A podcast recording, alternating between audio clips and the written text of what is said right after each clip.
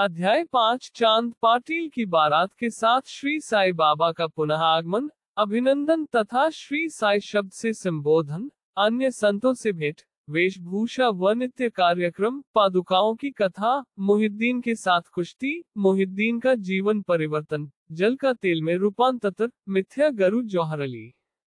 जैसा गत अध्याय में कहा गया है, मैं अब श्री साई बाबा के शिरडी से अंतर्दीन होने के पश्चात उनका शिरडी में पुनः किस प्रकार आगमन हुआ, इसका वर्णन करूंगा। चांद पाटिल की बारात के साथ श्री साई बाबा का पुनः आगमन। जिला औरंगाबाद निजाम स्टेट के धूप ग्राम में चांद पाटिल नामक एक धनवान मुस्लिम रहते थे। जब वे औरंगाबाद जा रहे थे तो मार्ग में उनकी घोड़ी खो गई। 2 मास तक उन्होंने उसकी खोज में घोर परिश्रम किया, परंतु उसका कहीं पता न चल सका। अंत में वे निराश होकर उसकी जीन को पीठ पर लटकाए औरंगाबाद को लौट रहे थे। तब लगभग 14 मील चलने के पश्चात उन्होंने एक आम्रवृक्ष के नीचे ऐस फकीर को चिलम तैयार करते देखा, जिसके सिर पर एक टोपी, तन पर कफनी और पास में एक सटका था। फकीर के बुलाने पर चांद पाटिल उनके पास पहुंचे। जीन देखते ही फकीर ने पूछा, यह जीन कैसी? चांद पाटिल ने निराशा के स्वर में कहा, क्या कहूं, मेरी एक घोड़ी थी, वह खो गई है और यह उसी की जीन है। फकीर बोले, थोड़ा नाले की ओर भी तो ढूंढो। चांद पाटिल नाले के समीप गए तो अपनी घोड़ी को वहां चरते देखकर उन्हें महान आश्चर्य हुआ। उन्होंने सोचा कि फकीर कोई सामान्य व्यक्ति नहीं, वरन कोई उच्च कोटि का मानव दिखलाई पड़ता है। घोड़ी को साथ लेकर जब वे फकीर के पास लौटकर आए, तब तक चिलम भरकर तैयार हो चुकी थी। केवल 2 वस्तुओं की और आवश्यकता रह गई थी, एक तो चिलम सुलगाने के लिए अग्नि और द्वितीय साफी को गीला करने के लिए जल की। फकीर ने अपना चिमटा भूमि में घुसेड़कर ऊपर खींचा तो उसके साथ ही एक प्रज्वलित अंगारा बाहर निकला और वह अंगारा चिलम पर रखा गया। फिर फकीर ने सटके से ज्यों ही बलपूर्वक जमीन पर प्रहार किया, त्यों ही वहां से पानी निकलने लगा और उसने साफी को भिगोकर चिलम को लपेट लिया। इस प्रकार सब प्रबंध कर फकीर ने चिलम पी और तत्पश्चात चांद पाटिल को भी दी।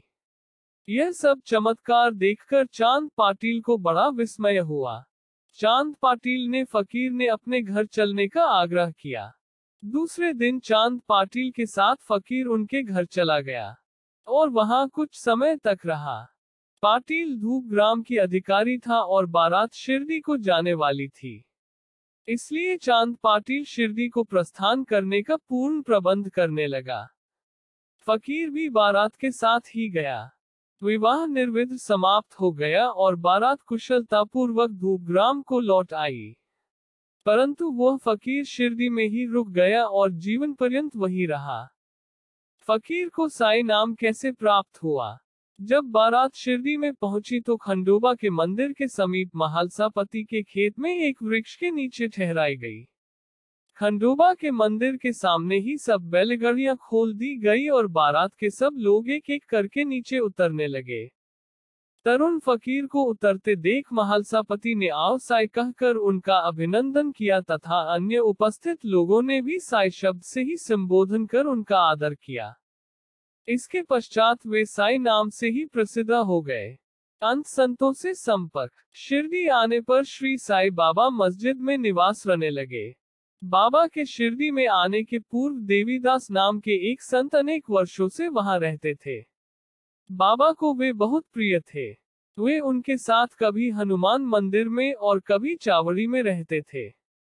कुछ समय के पश्चात जानकीदास नाम के एक संत का भी शिरडी में आगमन हुआ।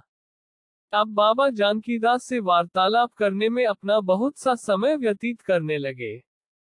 जानकीदास भी कभी कभी बाबा के स्थान पर चले आया करते थे और पुणतांबे के श्री गंगागीर नामक एक पारिवारिक वैश्य संत भी बहुधा बाबा के पास आया जाया करते थे। जब प्रथम बार उन्होंने श्री साई बाबा को बगीचा सिंचन के लिए पानी ढोते देखा तो उन्हें बड़ा अचंभा हुआ। वे स्पष्ट शब्दों में कहने लगे कि शिरडी परम भाग्यशालिनी है, जहाँ एक अमूल्य हीरा है। जिन्हें तुम इस प्रकार परिश्रम करते हुए देख रहे हो, वे कोई सामान्य पुरुष नहीं है। अपितु यह भूमि बहुत भाग्यशालिनी तथा महान पुण्य भूमि है, इसी कारण इसे यह रत्न प्राप्त हुआ है। इसी प्रकार श्री अक्कलकोटकर महाराज के एक प्रसिद्ध शिष्य पधारे, उन्होंने भी स्पष्ट कहा कि यद्यपि बाहरी दृश्य से ये साधारण व्यक्ति जैसे प्रतीत होते हैं, परंतु ये सचमुच असाधारण व्यक्ति है। इसका तुम लोगों को भविष्य में अनुभव होगा। ऐसा कहकर वो येवला को लौट गए। यह उस समय की बात है जब शिरडी बहुत ही साधारण सा गांव था और साई बाबा बहुत छोटी उम्र के थे। बाबा का रहन सहन व नित्य कार्यक्रम। तरुण अवस्था में श्री साई बाबा ने अपने केश कभी भी नहीं कटाए और वे सदैव एक पहलवान की तरह रहते थे। जब वे रहाता जाते, जो कि शिरडी से 3 मील दूर है, तो वहां से वे गेंदा, जाय और जूही के पौधे मोल ले आया करते थे। वे उन्हें स्वच्छ करके उत्तम भूमि दोखकर लगा देते और स्वर्ण सींचते थे। वामन तात्या नाम के एक भक्त इन्हें नित्य प्रति 2 मिट्टी के घड़े दिया करते थे। इन घड़ों द्रिरा बाबा स्वर्ण ही पौधों में पानी डाला करते थे। वे स्वर्ण कुएं से पानी खींचते और संध्या समय घड़ों को नीम वृक्ष के नीचे रख देते थे। जैसे ही घड़े वहां रखते, वैसे ही वे फूट जाया करते थे, क्योंकि वे बिना तपाए और कच्ची मिट्टी का बने रहते थे। दूसरे दिन तात्या उन्हें फिर 2 नए घड़े दे दिया करते थे। यह क्रम 3 वर्षों तक चला और श्री साई बाबा इसी स्थान पर बाबा के समाधि मंदिर की भव्य इमारत शोभायमान है, जहां सहस्त्रों भक्त आते जाते हैं। नीम वृक्ष के नीचे पादुकाओं की कथा। श्री अक्कलकोटकर महाराज के एक भक्त, जिनका नाम भाई कृष्ण जी अली बाग था, उनके चित्र का नित्य प्रति पूजन किया करते थे। एक समय उन्होंने अक्कलकोटकर शोलापुर जिला जाकर महाराज की पादुकाओं का दर्शन एवं पूजन करने का निश्चय किया, परंतु प्रस्थान करने के पूर्व अक्कलकोटकर महाराज ने स्वप्न में दर्शन देकर उनसे कहा कि आजकल शिरडी ही मेरा विश्राम स्थल है और तुम वहीं जाकर मेरा पूजन करो। इसलिए भाई ने अपने कार्यक्रम में परिवर्तन कर शिरडी आकर श्री साई बाबा की पूजा की। वे आनंद पूर्वक शिरडी में 6 मास रहे और इस स्वप्न की स्मृति स्वरूप उन्होंने पादुकाएं बनवाई। शके सम 1834 में श्रावण में शुभ दिन देखकर नीम वृक्ष के नीचे वे पादुकाएं स्थापित कर दी गई। दादा केलकर तथा उपासनी महाराज ने उनका यथाविधि स्थापना उत्सव संपन्न किया। एक दीक्षित ब्राह्मण पूजन के लिए नियुक्त कर दिया गया और प्रबंध का कार्य एक भक्त सगुण मेरु नायक को सौंप गया। कथा का पूर्ण विवरण। थाने के सेवानिवृत्त मामलतदार श्री B.V. देव, जो श्री साई बाबा के एक परम भक्त थे, उन्होंने सगुण मेरु नायक और गोविंद कमलाकर दीक्षित से इस विषय में पूछताछ की। पादुकाओं का पूर्ण विवरण श्री साई लीला भाग 11 संख्या 1 पृष्ठ 25 में प्रकाशित हुआ है, जो निम्नलिखित है। शक 1834 सन 1912 में बंबई के एक भक्त डॉ. रामराव कोठारे बाबा के दर्शनार्थ शिरडी आए। उनका कंपाउंडर और उनके एक मित्र भाई कृष्ण जी अली बाग भी उनके साथ में थे। कंपाउंडर और भाई की सगुण मेरु नायक तथा G.K. दीक्षित से घनिष्ठ दोस्ती हो गई। अन्य विषयों पर विवाद करता समय इन लोगों को विचार आया कि श्री साई बाबा के शिरडी में प्रथम आगमन तथा पवित्र नीम वृक्ष के नीचे निवास करने की ऐतिहासिक स्मृति के उपलक्ष्य में क्यों न पादुकाएं स्थापित की जाएं। अब पादुकाओं के निर्माण पर विचार विमर्श होने लगा। तब भाई के मित्र कंपाउंडर ने कहा कि यदि यह बात मेरे स्वामी कोठारी को विदित हो जाए तो वे इस कार्य के निमित्त अति सुंदर पादुकाएं बनवा देंगे। यह प्रस्ताव सबको मान्य हुआ और डॉ. कोठारे को इसकी सूचना दी गई। उन्होंने शिरडी आकर पादुकाओं की रूपरेखा बनाई तथा इस विषय में उपासनी महाराज से भी खंडोवा के मंदिर में भेंट की। उपासनी महाराज ने उसमें बहुत से सुधार किए और कमल फूल आदि खींच दिए तथा नीचे लिखा श्लोक भी रचा, जो नीम वृक्ष के महात्म्य व बाबा की योग शक्ति का गोतक था, जो इस प्रकार है। सदा निम्बवृक्षस्य मूलाधिवासात् सुधस्त्राविर्न तिक्तम्प्य प्रियमतम तरो कल्पवृक्षाधिकम साध्यंतम नमानीश्वर सद्गुरु साईनाथम। अर्थात मैं भगवान साईनाथ को नमन करता हूँ, जिनका सानिध्य पाकर नीम वृक्ष कटु तथा अप्रिय होते हुए भी अमृत वर्षा करता था। इस वृक्ष का रस अमृत कहलाता है। इसमें अनेक व्याधियों से मुक्ति देने के गुण होने के कारण इसे कल्प वृक्ष से भी श्रेष्ठ कहा गया है। उपासनी महाराज का विचार सर्वमान्य हुआ और कार्य रूप में भी परिणत हुआ। पादुकाएं बम्बई में तैयार कराई गई और कंपाउंडर के हाथ शिरडी भेज दी गई। बाबा की आज्ञानुसार इनकी स्थापना श्रावण की पूर्णिमा के दिन की गई। इस दिन प्रातःकाल 11 बजे जी के दीक्षित उन्हें अपने मस्तक पर धारण कर खंडोबा के मंदिर से बड़े समारोह और धूमधाम के साथ द्वारका माई में लाए। बाबा ने पादुकाएं स्पर्श कर कहा कि ये भगवान के श्री चरण है, इनकी नीम वृक्ष के नीचे स्थापना कर दो। इसके एक दिन पूर्व ही बम्बई के एक पारसी भक्त पास्ता शेट ने 25 रुपयों का मनीआर्डर भेजा। बाबा ने ये रुपये पादुकाओं की स्थापना के निमित्त दे दिए। स्थापना में कुल 100 रुपये हुए, जिनमें 75 रुपये चंदे द्रिरा एकत्रित हुए। प्रथम 5 वर्षों तक डॉ. कोठारे दीपक के निमित्त 2 रुपये मासिक भेजते रहे। उन्होंने पादुकाओं के चारों ओर लगाने के लिए लोहे की छड़ें भी भेजी।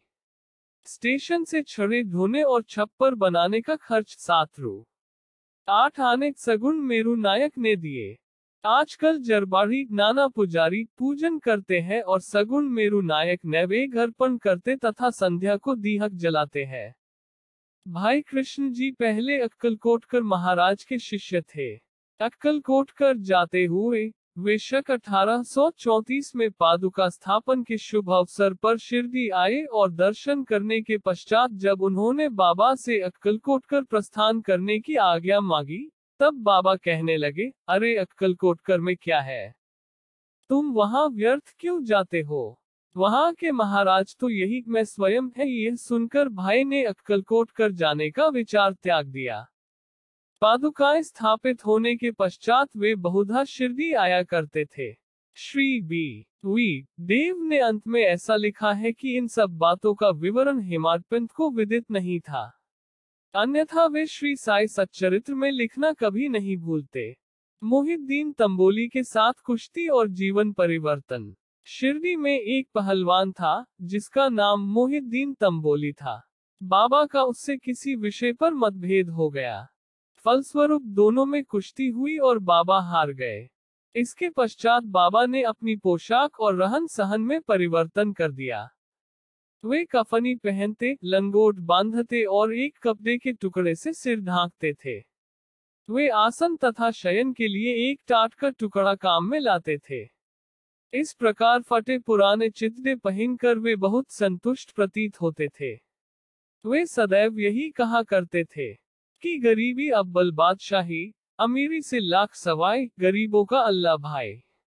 गंगागीर को भी कुश्ती से बड़ा अनुराग था। एक समय जब वह कुश्ती लड़ रहा था, तब इसी प्रकार उसको भी त्याग की भावना जागृत हो गई। इसी उपयुक्त अवसर पर उसे देववाणी सुनाई दी, भगवान के साथ खेल, भगवान के साथ खेल में अपना शरीर लगा देना चाहिए। इस कारण वह संसार छोड़ आत्मा अनुभूति की ओर झुक गया। पुणतांबे के समीप एक मठ स्थापित कर वह अपने शिष्यों सहित वहां रहने लगा। श्री साई बाबा लोगों से न मिलते और न वार्तालाप ही करते थे। जब कोई उनसे कुछ प्रश्न करता तो वे केवल उतना ही उत्तर देते थे। दिन के समय वे नीम वृक्ष के नीचे विराजमान रहते थे। कभी कभी वे गांव की मैंद पर नाले के किनारे एक बबूल वृक्ष की छाया में भी बैठे रहते थे और संध्या को अपनी इच्छानुसार कहीं भी वायु सेवन को निकल जाया करते थे। नीम गांव में वे बहुधा बालासाहेब डेंगले के गृह पर जाया करते थे। बाबा श्री बालासाहेब को बहुत प्यार करते थे। उनके छोटे भाई, जिसका नाम नाना साहेब था, के द्वितीय विवाह करने पर भी उनको कोई संतान न थी। बालासाहेब ने नाना साहेब को श्री साई बाबा के दर्शनार्थ शिरडी भेजा। कुछ समय पश्चात उनकी श्री कृपा से नाना साहेब के यहाँ एक पुत्र रत्न हुआ। इसी समय से बाबा के दर्शनार्थ लोगों का अधिक संख्या में आना प्रारंभ हो गया तथा उनकी कीर्ति भी दूर दूर तक फैलने लगी। अहमदनगर में भी उनकी अधिक प्रसिद्धि हो गई। तभी से नाना साहेब चांदोरकर, केशव चिदम्बर तथा अन्य कई भक्तों की शिरडी में आगमन होने लगा। बाबा दिन भर अपने भक्तों से घिरे रहते और रात्रि में जीर्ण शीर्ण मस्जिद में शयन करते थे। इस समय बाबा के पास कुल सामग्री चिलम, तंबाकू, एक टिमरेल, एक लंबी कफनी, सिर के चारों ओर लपेटने का कपड़ा और एक सटका था, जिसे वे सदा अपने पास रखते थे। सिर पर सफेद कपड़े का एक टुकड़ा वे सदा इस प्रकार बांधते थे कि उसका एक छोर बाएं कान पर से पीठ पर गिरता हुआ ऐसा प्रतीत होता था, मानो बालों का जूड़ा हो। हफ्तों तक वे इन्हें स्वच्छ नहीं करते थे। पैर में कोई जूता या चप्पल भी नहीं पहनते थे। केवल एक टाट का टुकड़ा ही अधिकांश दिन में उनके आसन का काम देता था। वे एक कौपीन धारण करते और सर्दी से बचने के लिए दक्षिण मुख हो धूनी से तपते थे।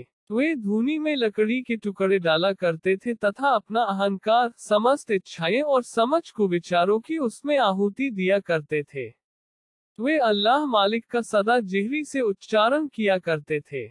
जिस मस्जिद में वे पधारे थे उसमें केवल 2 कमरों के बराबर लंबी जगह थी और यही सब भक्त उनके दर्शन करते थे। सन 1912 के पश्चात कुछ परिवर्तन हुआ। पुरानी मस्जिद का जीर्णोद्धार हो गया और उसमें एक फर्श भी बनाया गया। मस्जिद में निवास करने के पूर्व बाबा दीर्घ काल तक तकिया में रहे। वे पैरों में घुंघरू बांधकर प्रेम विह्वल होकर सुंदर नृत्य व गायन भी करते थे। जल का तेल में परिवर्तन। बाबा को प्रकाश से बड़ा अनुराग था। वे संध्या समय दुकानदारों से भिक्षा में तेल मांग लेते थे तथा दीपमालाओं से मस्जिद को सजाकर रात्रि भर दीपक जलाया करते थे। यह क्रम कुछ दिनों तक ठीक इसी प्रकार चलता रहा। अब बलिए तंग आ गए और उन्होंने संगठित होकर निश्चय किया कि आज कोई उन्हें तेल की भिक्षा न दे। नित्य नियमानुसार जब बाबा तेल मांगने पहुंचे तो प्रत्येक स्थान पर उनका नकारात्मक उत्तर से स्वागत हुआ। किसी से कुछ कहे बिना बाबा मस्जिद को लौट आए और सूखी बत्तियां दियों में डाल दी। बनिए तो बड़े उत्सुक होकर उन पर दृष्टि जमाए हुए थे। बाबा ने टिमरेल उठाया जिसमें बिल्कुल थोड़ा सा तेल था। उन्होंने उसमें पानी मिलाया और वह तेल मिश्रित जलवे पी गए। उन्होंने उसे पुनः 3 पाट में उगल दिया और वही तेलिया पानी दियों में डालकर उन्हें जला दिया। उत्सुक विनयों ने जब दीपकों को पूर्ववत रात्रि भर जलते देखा तब उन्हें अपने कृत्य पर बड़ा दुख हुआ और उन्होंने बाबा से क्षमा याचना की। बाबा ने उन्हें क्षमा कर भविष्य में सत्य व्यवहार रखने के लिए सावधान किया। मिथ्या गुरु जौहर अली। उपयुक्त वर्णित कुश्ती के 5 वर्ष पश्चात जौहर अली नाम के एक फकीर अपने शिष्यों के साथ राहत आए। वे वीरभद्र मंदिर के समीप एक मकान में रहने लगे। फकीर विदीन था। कुरान की आयतें उसे कंठस्थ थी। उसका कंठ मधुर था। गांव के बहुत से धार्मिक और श्रद्धालु जन उसे पास आने लगे और उसका यथायोग्य आदर होने लगा। लोगों से आर्थिक सहायता प्राप्त कर उसने वीरभद्र मंदिर के पास एक ईदगाह बनाने का निश्चय किया। इस विषय को लेकर कुछ झगड़ा हो गया जिसके फलस्वरूप जौहर अली राहता छोड़ शिरडी आया और बाबा के साथ मस्जिद में निवास करने लगा। उसने अपनी मधुर वाणी से लोगों के मन को हर लिया। वह बाबा को भी अपना एक शिष्य बताने लगा। बाबा ने कोई आपत्ति नहीं की और उसका शिष्य होना स्वीकार कर लिया। तब गुरु और शिष्य दोनों पुनः राहता में आकर रहने लगे। गुरु शिष्य की योग्यता से अनभिज्ञ था, परंतु शिष्य गुरु के दोषों से पूर्ण से परिचित था। इतने पर भी बाबा ने कभी इसका अनादर नहीं किया और पूर्ण लगन से अपना कर्तव्य निभाते रहे और उसकी अनेक प्रकार से सेवा की। वे दोनों कभी कभी शिरडी भी आया करते थे, परंतु मुख्य निवास राहता में ही था। श्री बाबा के प्रेमी भक्तों को उनका दूर राहता में रहना अच्छा नहीं लगता था, इसलिए वे सब मिलकर बाबा को शिरडी वापस लाने के लिए गए। इन लोगों की ईदगाह के समीप बाबा से भेंट हुई और उन्हें अपने आगमन का हेतु बतलाया। बाबा ने उन लोगों को समझाया कि फकीर बड़े क्रोधी और दुष्ट स्वभाव के व्यक्ति हैं, वे मुझे नहीं छोड़ेंगे। अच्छा हो कि फकीर के आने के पूर्व ही आप लौट जाए। इस प्रकार वार्तालाप हो ही रहा था कि इतने में फकीर आ पहुंचे। इस प्रकार अपने शिष्य को वहां से ने जाने के कुप्रत्यन करते देखकर वे बहुत ही क्रुद्री हुए। कुछ वाद विवाद के पश्चात स्थिति में परिवर्तन हो गया और अंत में यह निर्णय हुआ कि फकीर व शिष्य दोनों ही शिरडी में निवास करें और इसीलिए वे शिरडी में आकर रहने लगे। कुछ दिनों के बाद देवीदास ने गुरु की परीक्षा की और उसमें कुछ कमी पाई। चांद पाटिल की बारात के साथ जब बाबा शिरडी आए और उससे 12 वर्ष पूर्व देवीदास लगभग 10 या 11 वर्ष की अवस्था में शिरडी आए और हनुमान मंदिर में रहते थे। देवीदास सुडौल, सुनादर आकृति तथा तीक्ष्ण बुद्धि के थे। वे त्याग की साक्षात मूर्ति तथा अगाध ज्ञानी थे। बहुत से सज्जन जैसे तात्या कोते, काशीनाथ व अन्य लोग उन्हें अपने गुरु समान मानते थे। लोग जौहर अली को उनके सम्मुख लाए। विवाद में जौहर अली बुरी तरह पराजित हुआ और शिरडी छोड़ वैजापुर को भाग गया। वह अनेक वर्षों के पश्चात शिरडी आया और श्री साई बाबा की चरण वंदना की। उसका यह भ्रम कि वह स्वयं पुरु था और श्री साई बाबा उसके शिष्य अब दूर हो चुका था। श्री साई बाबा उसे गुरु समान ही आदर करते थे। उसका स्मरण कर उसे बहुत पश्चाताप हुआ। इस प्रकार श्री साई बाबा ने अपने प्रत्यक्ष आचरण से आदर्श उरस्थित किया कि अहंकार से किस प्रकार छुटकारा पाकर शिष्य के कर्तव्यों का पालन कर किस तरह आत्मानुभव की ओर अग्रसर होना चाहिए। ऊपर वर्णित कथा महालसापति के कथनानुसार है। अगले अध्याय में रामनवमी का त्योहार, मस्जिद की पहली हालत एवं पश्चात उसके जीर्णोद्धार इत्यादि का वर्णन होगा। श्री सद्गुरु साईनाथार्पणमस्तु। शुभ भवतु।